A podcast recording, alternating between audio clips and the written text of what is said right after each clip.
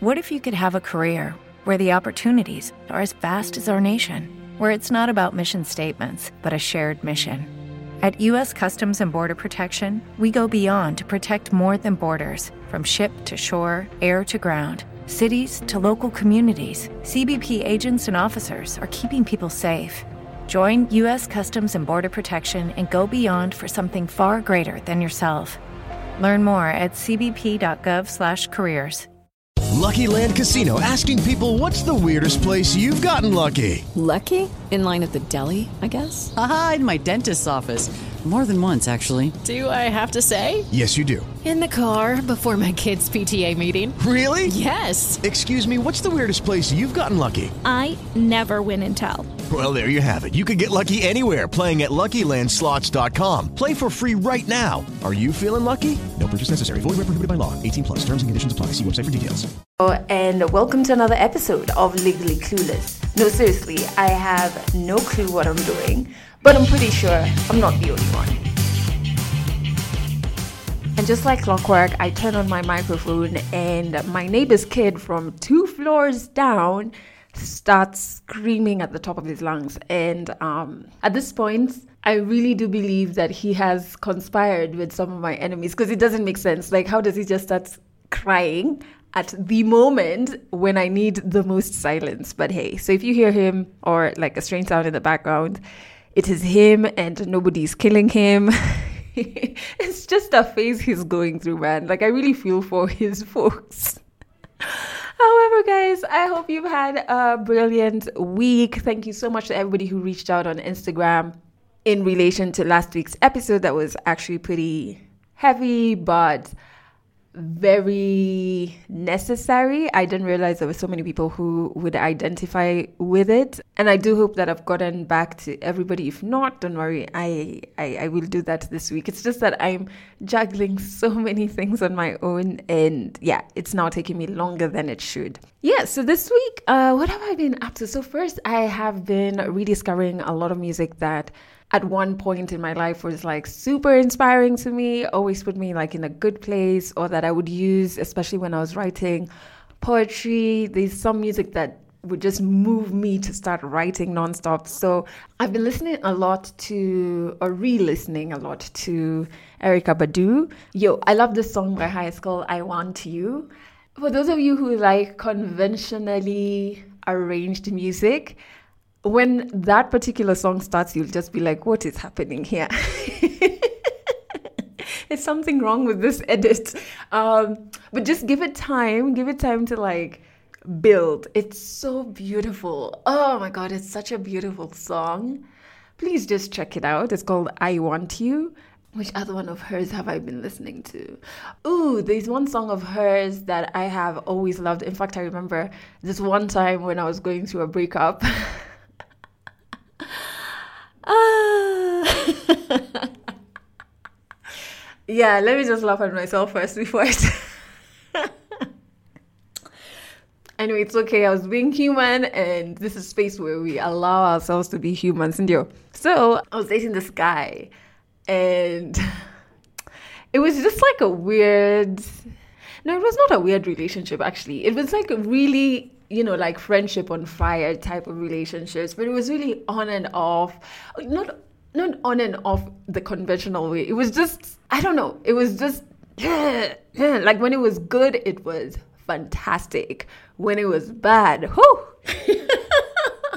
anyway, so um, everything was going great, and then he just randomly decided to like break things off with me, which I now understand is because he thought I liked another guy. Anyway, so it's actually not that bad. So he breaks up with me, and then at this time, I was doing the drive show on the first radio station that I ever worked at, and I was pretty young. So I go to like the boardroom, and I'm just listening to this particular Erykah Badu song. And I'm just crying. And you know, like the boardroom, because we were like on a very high floor. So you have like a view of Nairobi City, like the CBD. And so I'm just there crying, and I have my earphones on. So I didn't realize that our CEO had walked into the boardroom. I'm there. Tears. and so he taps my shoulder, and I'm just like, Jehovah. this is so unprofessional. Anyway, and he's just like, Is everything okay? And then, you know, like most men, not all, but most men really don't know how to like handle tears. Like, tears is like a kryptonite thing to them, right?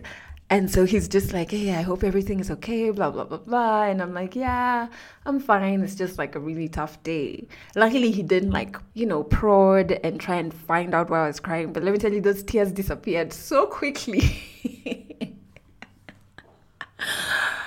ah, Jesus. Anyway, so the song. the song is Didn't You Know by Erykah Badu. It's a really beautiful song. It's really like vulnerable. I, I honestly think like it shouldn't be wasted at you on a heartbreak.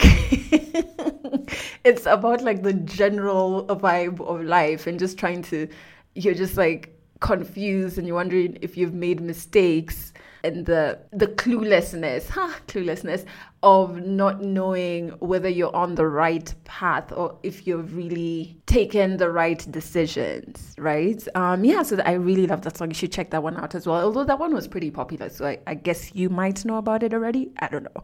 So I've been doing that. I've also because you know Bad Boys Three is out, and I've been following a lot of like Will Smith's interviews because I just love that man's take on life and I was watching one of the interviews, and he was talking about something that last year taught me. I wanted to high five him through the TV.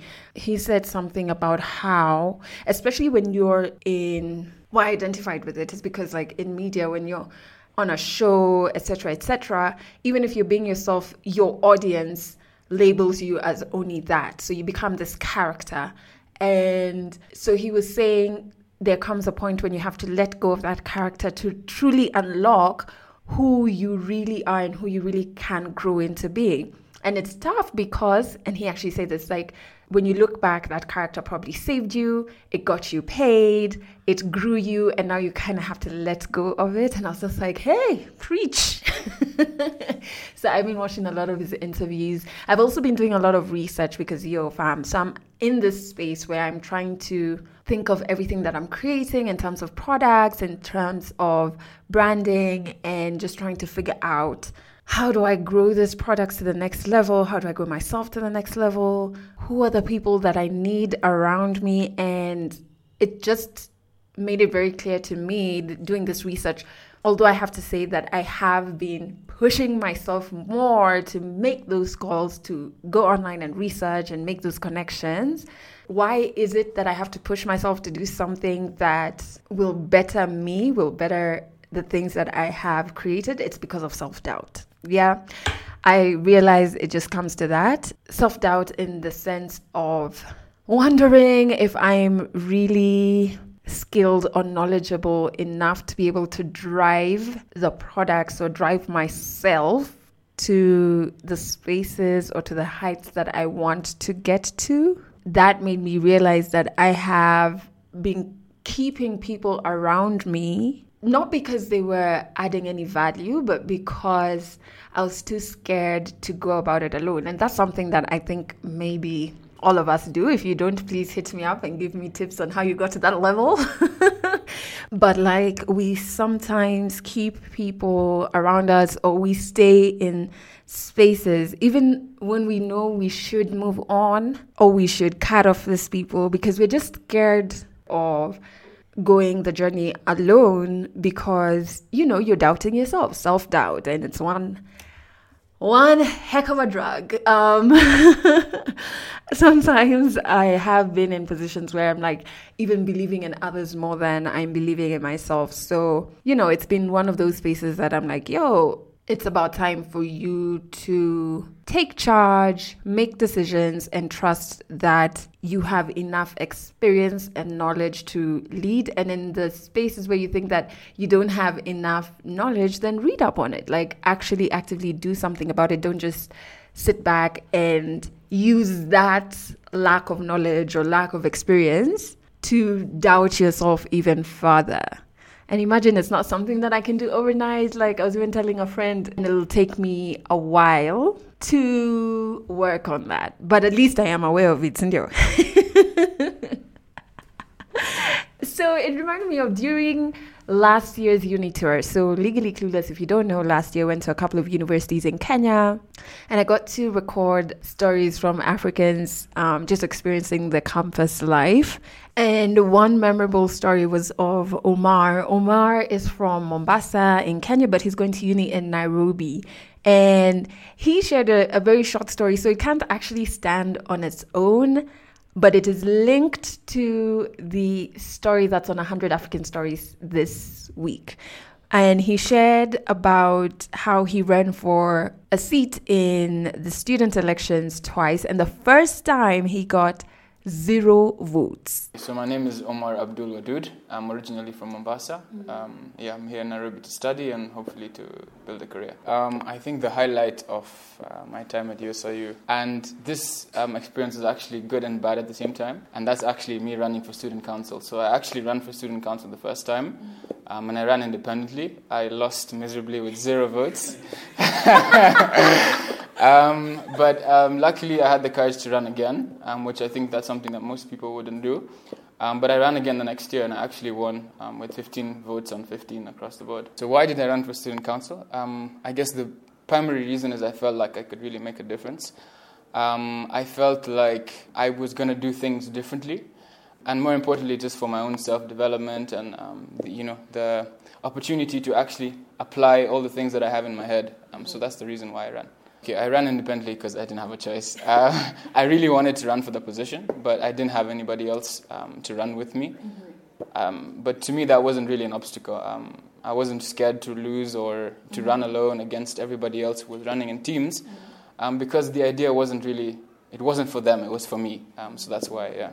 Okay, so I remember when um, when I first ran and they were announcing the results in the cafeteria. Actually, it wasn't in the cafeteria; it was in the TV room. Yeah. But yeah, I didn't really expect to win um, especially since because other people had not, it wasn't their first time doing this, they experienced in such. But for me, honestly, I, I knew I probably wasn't going to win from the beginning, um, but it was the effort that really mattered for me. Yeah. What I did differently the second time I ran for student council um, was first of all I had a much better idea of what it takes to actually win, um, and more importantly, um, I didn't run independently this time actually yeah, the people who were in the opposite team uh, actually became my teammates, um, and it was much easier to you know put things together and work as a team, um, so that we can win together and I guess you know make a difference in the school as a team. Reason that I shared his story is because of the actual story that is on 100 African Stories. So I got to record Banky W while I was in Egypt last month we were at the same forum and we had been brought by the same team. So I managed to like pull him away during the conference and just record him. And it was quite interesting because I had actually interviewed him 10 years ago when I had just started my radio career. He had come to Kenya because he was the head of EME. And EME was basically like a music label at the time that had people like Wizkid, Shaydee, there was a lady called Niyola, and of course Banky W himself because he had so many hit songs then. And yeah, so I got to interview them um, together with my co-host 10 years ago. So when I saw him, I was just like, hiya. I'm at a point where my career has kind of evolved and his career has also evolved because now he's doing a lot more in film production, his acting, and he even ran for office in the last general elections in Nigeria. So I caught up with him to really talk about that because I've always wondered what is that experience like? And he, just like Omar, didn't actually win the election. Does that mean he will never be involved in running for any position of leadership nationally? Or has he managed to take that experience and learn from it and implement new things or yeah. Anyway we had a really good conversation and so just a disclaimer we were like probably at the windiest part of the conference. There were very many chatty people around us but you can definitely still hear him well. And i think there are some very insightful things that he shares about his journey in politics. A hundred African stories. There is no proper life that you live in university as a musician. If I constantly just walked around feeling sorry for myself, I'm never going to get anything done. Uh, there was a bit of frustration in between all of that. I've been breaking my back for this company. Therapy is not for the weak or for the crazy. Stories from Africa. My name is Banky Wellington, and I am from Lagos, Nigeria. I remember the first time that I actively um, and actually thought about um, putting myself forward to get into office. Um, it's actually a, an, an, interesting story. So it kind of climaxed at a certain point, but I'll start from the beginning. So, over, I think I've been a musician in Nigeria for over 10 years. I've been an actor and a producer of film for over four years. Um, and all through these years, I had always tried to kind of agitate or use my voice or use my image or my platform for a better Nigeria. So, you know, some people call me an activist. I like to say that I'm just a concerned citizen because I, I see a country that I love so much, um, that has given me so much, that has given me the career and the life that I have. And I just want better for the country. I want better for our young people. Um, and over the years, it's just always felt like Nigeria was set up to hamper young people. It was set up against young people. Um, and so, you know, over the years, I would always, you know, whether it was enough is enough or the Occupy Nigeria protests or Light Up Nigeria or any time that there was any kind of protest or conference or anything like that, you would always find me kind of on the front lines, front and center, you know, trying to to ginger, as we say in Nigeria, trying to motivate young people to, to get involved in the conversation and to not just talk and not just tweet and not just point fingers at the government or bad governance or at all the issues and the problems that we have, but to try and be a part of the solution, to try and register to vote, to try and just get involved in that process. Um, because I'm, I'm a firm believer that countries change and, and big bodies or organizations change when the young people decide that it's time for that to happen. And so over the years, I would always speak to young people, I would talk at conferences, and it just always ended in frustration because I would do a survey in a room full of young people and say, okay, how many people are registered to vote? And it'd be 10, maybe 20% of the young people in the room, but yet we're all complaining and we're all pointing out what's wrong. And then I would say, oh, do you know who your representative is? Do you know who your senator is? So we would see that all of these things were wrong, but then we wouldn't really take it a step further than that. And, and most young people would just kind of casually pay attention to the presidential race and the governorship race. And meanwhile, the scum of the earth were getting into the National Assembly. People who should be in jail or in exile, people who should be ashamed to show their faces, you would see them in campaign season, all on the walls. And these are the people getting House of Representatives positions and senator, senatorial positions. And then we wonder why gender equality can't pass in the house and we wonder why you know there no there, there weren't enough you know em, you know youth empowering policies and and and um, projects and initiatives in the countries because the people that we allow into the lawmaking bodies just don't have the interest of Nigeria's young people at heart. While I'm going about this process and you know trying to motivate young people, you know I said you know we got to start paying attention, you know and we need yes the problems in nigeria from the top down but the solution is from the bottom. So we've got to start again. We've got to start from the bottom. We've got to infiltrate government with the brightest minds amongst us with people who understand what it means to be a leader who have the character and the competency to do things a different way to bring in policies that can kind of help us out of the mess that we've created. But the solution is from the bottom up. We've got to start again. We've got to start in the grassroots. We've got to start in the community. We've we literally have to attempt to fix nigeria one community at a time. You know one day I, I, you know, I was kind of just at home and I was thinking about the fact that nobody was paying attention to the National Assembly, to senators, to any of that. And I said, why, why don't we get it? And then, and then, I'm sorry, I was actually looking, um, just kind of reading the pol- political news, and I saw a lot of people who I consider bright minds, who I consider, you know, people of, you know, of good character, people who you know, I would say, hey, you know, this guy should get into government. But they were all running for president. I mean, we had tons of people running for president. And I said, why, why doesn't anybody see what I see, which is that we can't start there? How do you expect to win the presidency of Nigeria out of nowhere? You've never even been in the government before. No, You've no. never, you know, you, nobody knows you know your plan your vision. Like win a seat that takes 10 20 30,000 votes. Prove yourself there and then then ask for a promotion. And then i literally felt like i heard a voice say to my head okay so what are you waiting for? What has god given you all of this success and following and relevance and you know not not like Dangote wealth, but I'm okay. You know, I, am doing all right.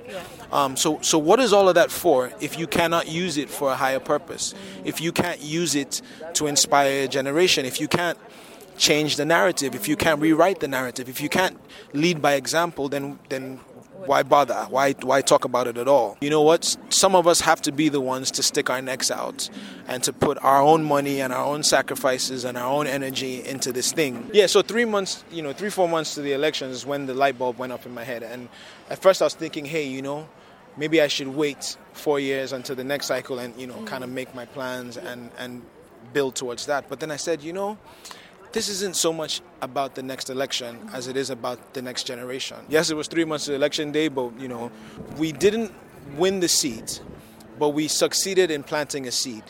And that seed is in the minds of young Nigerians now, and you see them getting together in groups, and you see people. You know, it's now it's about impact. It's about saying, you know, it's it's time for us to, to care enough to get involved. Because if we don't, we'll sit idly by like generations before us, and we'll watch the country burn. So, um, so the challenge is, um, first of all, the biggest challenge that we couldn't do anything about is time, right? And you know, we were starting so late in the race. You know, we had a lot of ground to make up.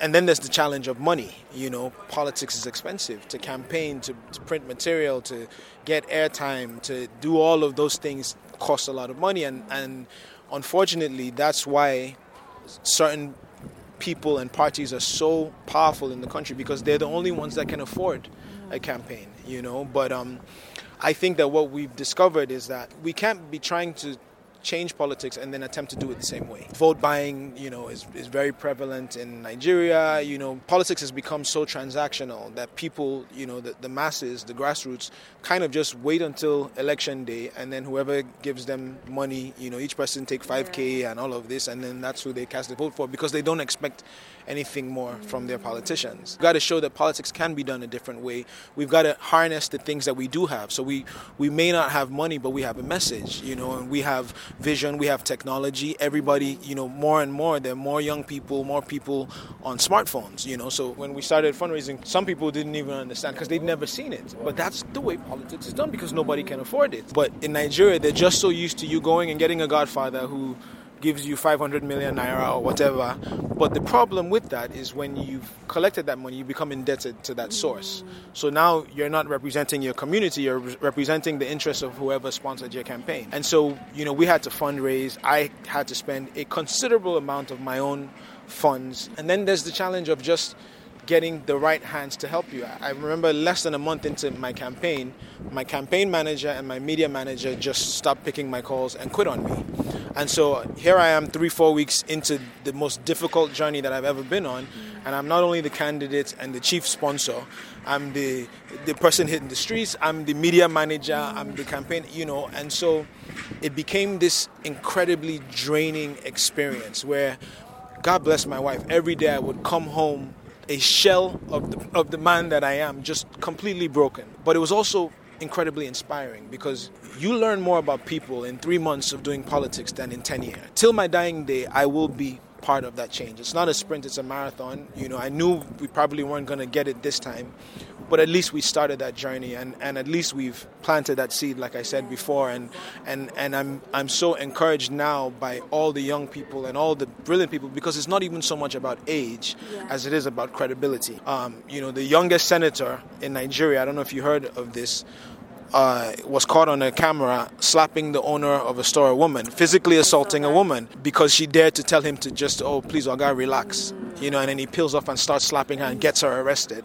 And this is a senator. And not only is a senator, he's the youngest senator. You know, and now these are the same senators that are trying to put a social media bill in that says if you post anything on social media that causes people to lose confidence in the gov- government, you are you're guilty of an offense. You know, you're going to pay a fine. You're going to do jail time because they're trying to shut us up. So now more than ever, we've got to speak up. We've got to push back. We've got to we've got to be a part of of building the country that we want to be in. I actually believe that this the biggest opponent that we have is not any specific godfather or specific political party. It's voter apathy. It's citizens who have been so used to getting crapped on for so long that they're now numb to it and they have co- lost complete faith in the process and they just don't care anymore. So now the Nigerian dream is one where you're just trying to survive Nigeria, trying to escape it. And that's why so many young Nigerians are lining up the Canadian embassies and embassies for different countries because they're just trying to escape. And so voter apathy is the biggest challenge. The seat that I ran for in my local community was one with 23,000 votes. I have 4.5 million followers on Twitter. I mean on Instagram and 2. Point, I think 6 or 7 million followers on Twitter. And isn't it shocking that somebody with almost 5 million followers on Instagram can't find 25,000 people with voters cards? And that's what apathy is. Because if I'm not even talking about 1% of my following, but if I had 1% of the following who cared enough to not just retweet and not just repost and not just leave a comment and say, hey, we're with you, yeah. but cared enough to say, hey, you know what, I'm going to go stand in line and I'm going to get a card. But now we're going to do it from the outside and we're going to inspire ourselves to say, guys, let's not wait until election comes to start trying to register to vote because that's what happens in Nigeria. Voter registration was on for two years, but everybody waited until a month before. And you have 100 million people trying to register, and then of course it's a logistical nightmare. So that's that's one challenge. And then obviously there's the challenge of security. For some people, politics is a do or die affair because they've never built anything or, or created a career or business or anything outside of it. So it's like, man, I need to get into this office because this is how I know to make a living. Yeah. Um, and so you, you hear rumor, I mean, you hear news stories of, of unfortunately people who've lost their lives, people who've been assaulted, um, and young people who are used as weapons. You know, it's and so unfortunately, some of us are just gonna have to stick our necks out. You know, I don't intend to die by the grace of God, I you know I, I, hope that I live long to see my children's children in Jesus' name. but um, whatever it takes is really what it's to take. Whatever it takes. Some artists choose to stay out of the political conversation because they don't want to alienate one side of the their audience or the other. Some artists because they make money for performing for government, um, you know, functions and things like that. And so they don't want to you know it's like a job to them. It's like you know if you go to work every day i got to go to work and this is what i have to do. So it's a very personal decision for each artist whether they want to walk that path. I do strongly believe that it's necessary and i do strongly believe that art music movies um, entertainment media it, it has the power to change the narrative like almost nothing. It's it's a gift from god. It's divine. It's spiritual. It's you know you look at what makes Fela the greatest Nigerian musician of all time is not because he was the greatest vocalist, it's because of what he stood for. It's because of, of the message. It's because of, you know, him pushing back against a system of oppression and all of that. Those are the things, those are the seeds that change the narrative. Music and movies and art and entertainment and media are so powerful that you can use them to subtly pass messages across. And, and I think long term, that's what will give us a shot at change the narrative. And it's just hopefully more artists and actors and entertainers and, and people in places of success are able to find the courage to use their voices and use their gifts. You have everything within you, what it will take to change your situation, your family situation, your country, your society. History is rife with examples of young people who have changed the world. And it always sounds crazy when you start, but that's what faith is. It's just taking the first steps even when you don't know where the staircase is leading to. It's it's just being bold and courageous enough to start something. So whatever idea or vision or purpose that God has placed inside of your heart, you you may not have what it takes to take every step of the journey, but you can start. So start where you are, use what you have, do what you can, and eventually, by God's grace, you'll be okay. So even when it comes to you know, bringing it back home to um, rebuilding nations, the, the, young people of Africa are the ones that are going to, to save Africa. Um, we've got to take that on ourselves. Despite the obstacles, despite what's standing in our way, we've got what it takes. We just need to start. So, whether you're in Kenya or Nigeria or anywhere on the continent, start something. Catch our next African stories in the next episode. Was I the only one like listening to his story and listening to him speak, and then afterwards you're just like, yes, I can. and you always want to run out and just like announce your political um, bid for whatever seat it is. No, but seriously, I mean, he really raised a lot of important points. It was just so interesting to draw parallels between Nigeria and Kenya, and I don't know which country you're listening from, but there there's possibly parallels that you're drawing as well, right? And even like when he talks about the challenges, because I do have a friend who ran for office here in Nairobi, and he had to pull out right before the elections because he was getting like death threats and it's hectic like when he says a challenge is security like yo it's actually real and you just have to decide when you're signing up for some of these journeys especially journeys where you're trying to change shit that whatever comes with that journey is worth what you're fighting for. You know we're coming from a week where we in Kenya have an MP who shot like shot, shot, not shooting your shot, shot a gun, like shot at a DJ. And it's just really, obviously, I do this all the time, but I'm now consciously really wondering about the caliber of people we've placed in positions of governance, positions of like transforming this country. And then we get shocked that it's it's not moving it's not changing. If anything it's regressing. But yo look at the type of people that we've put in key positions of of governance, right? Yeah, it all it, it got me thinking a lot, man. Not that I'm about to announce like my political bid or anything. Adelle Tosha. but I do hope like this episode inspired you to just work on that self-doubt. Work on like breaking it down and believing in yourself again.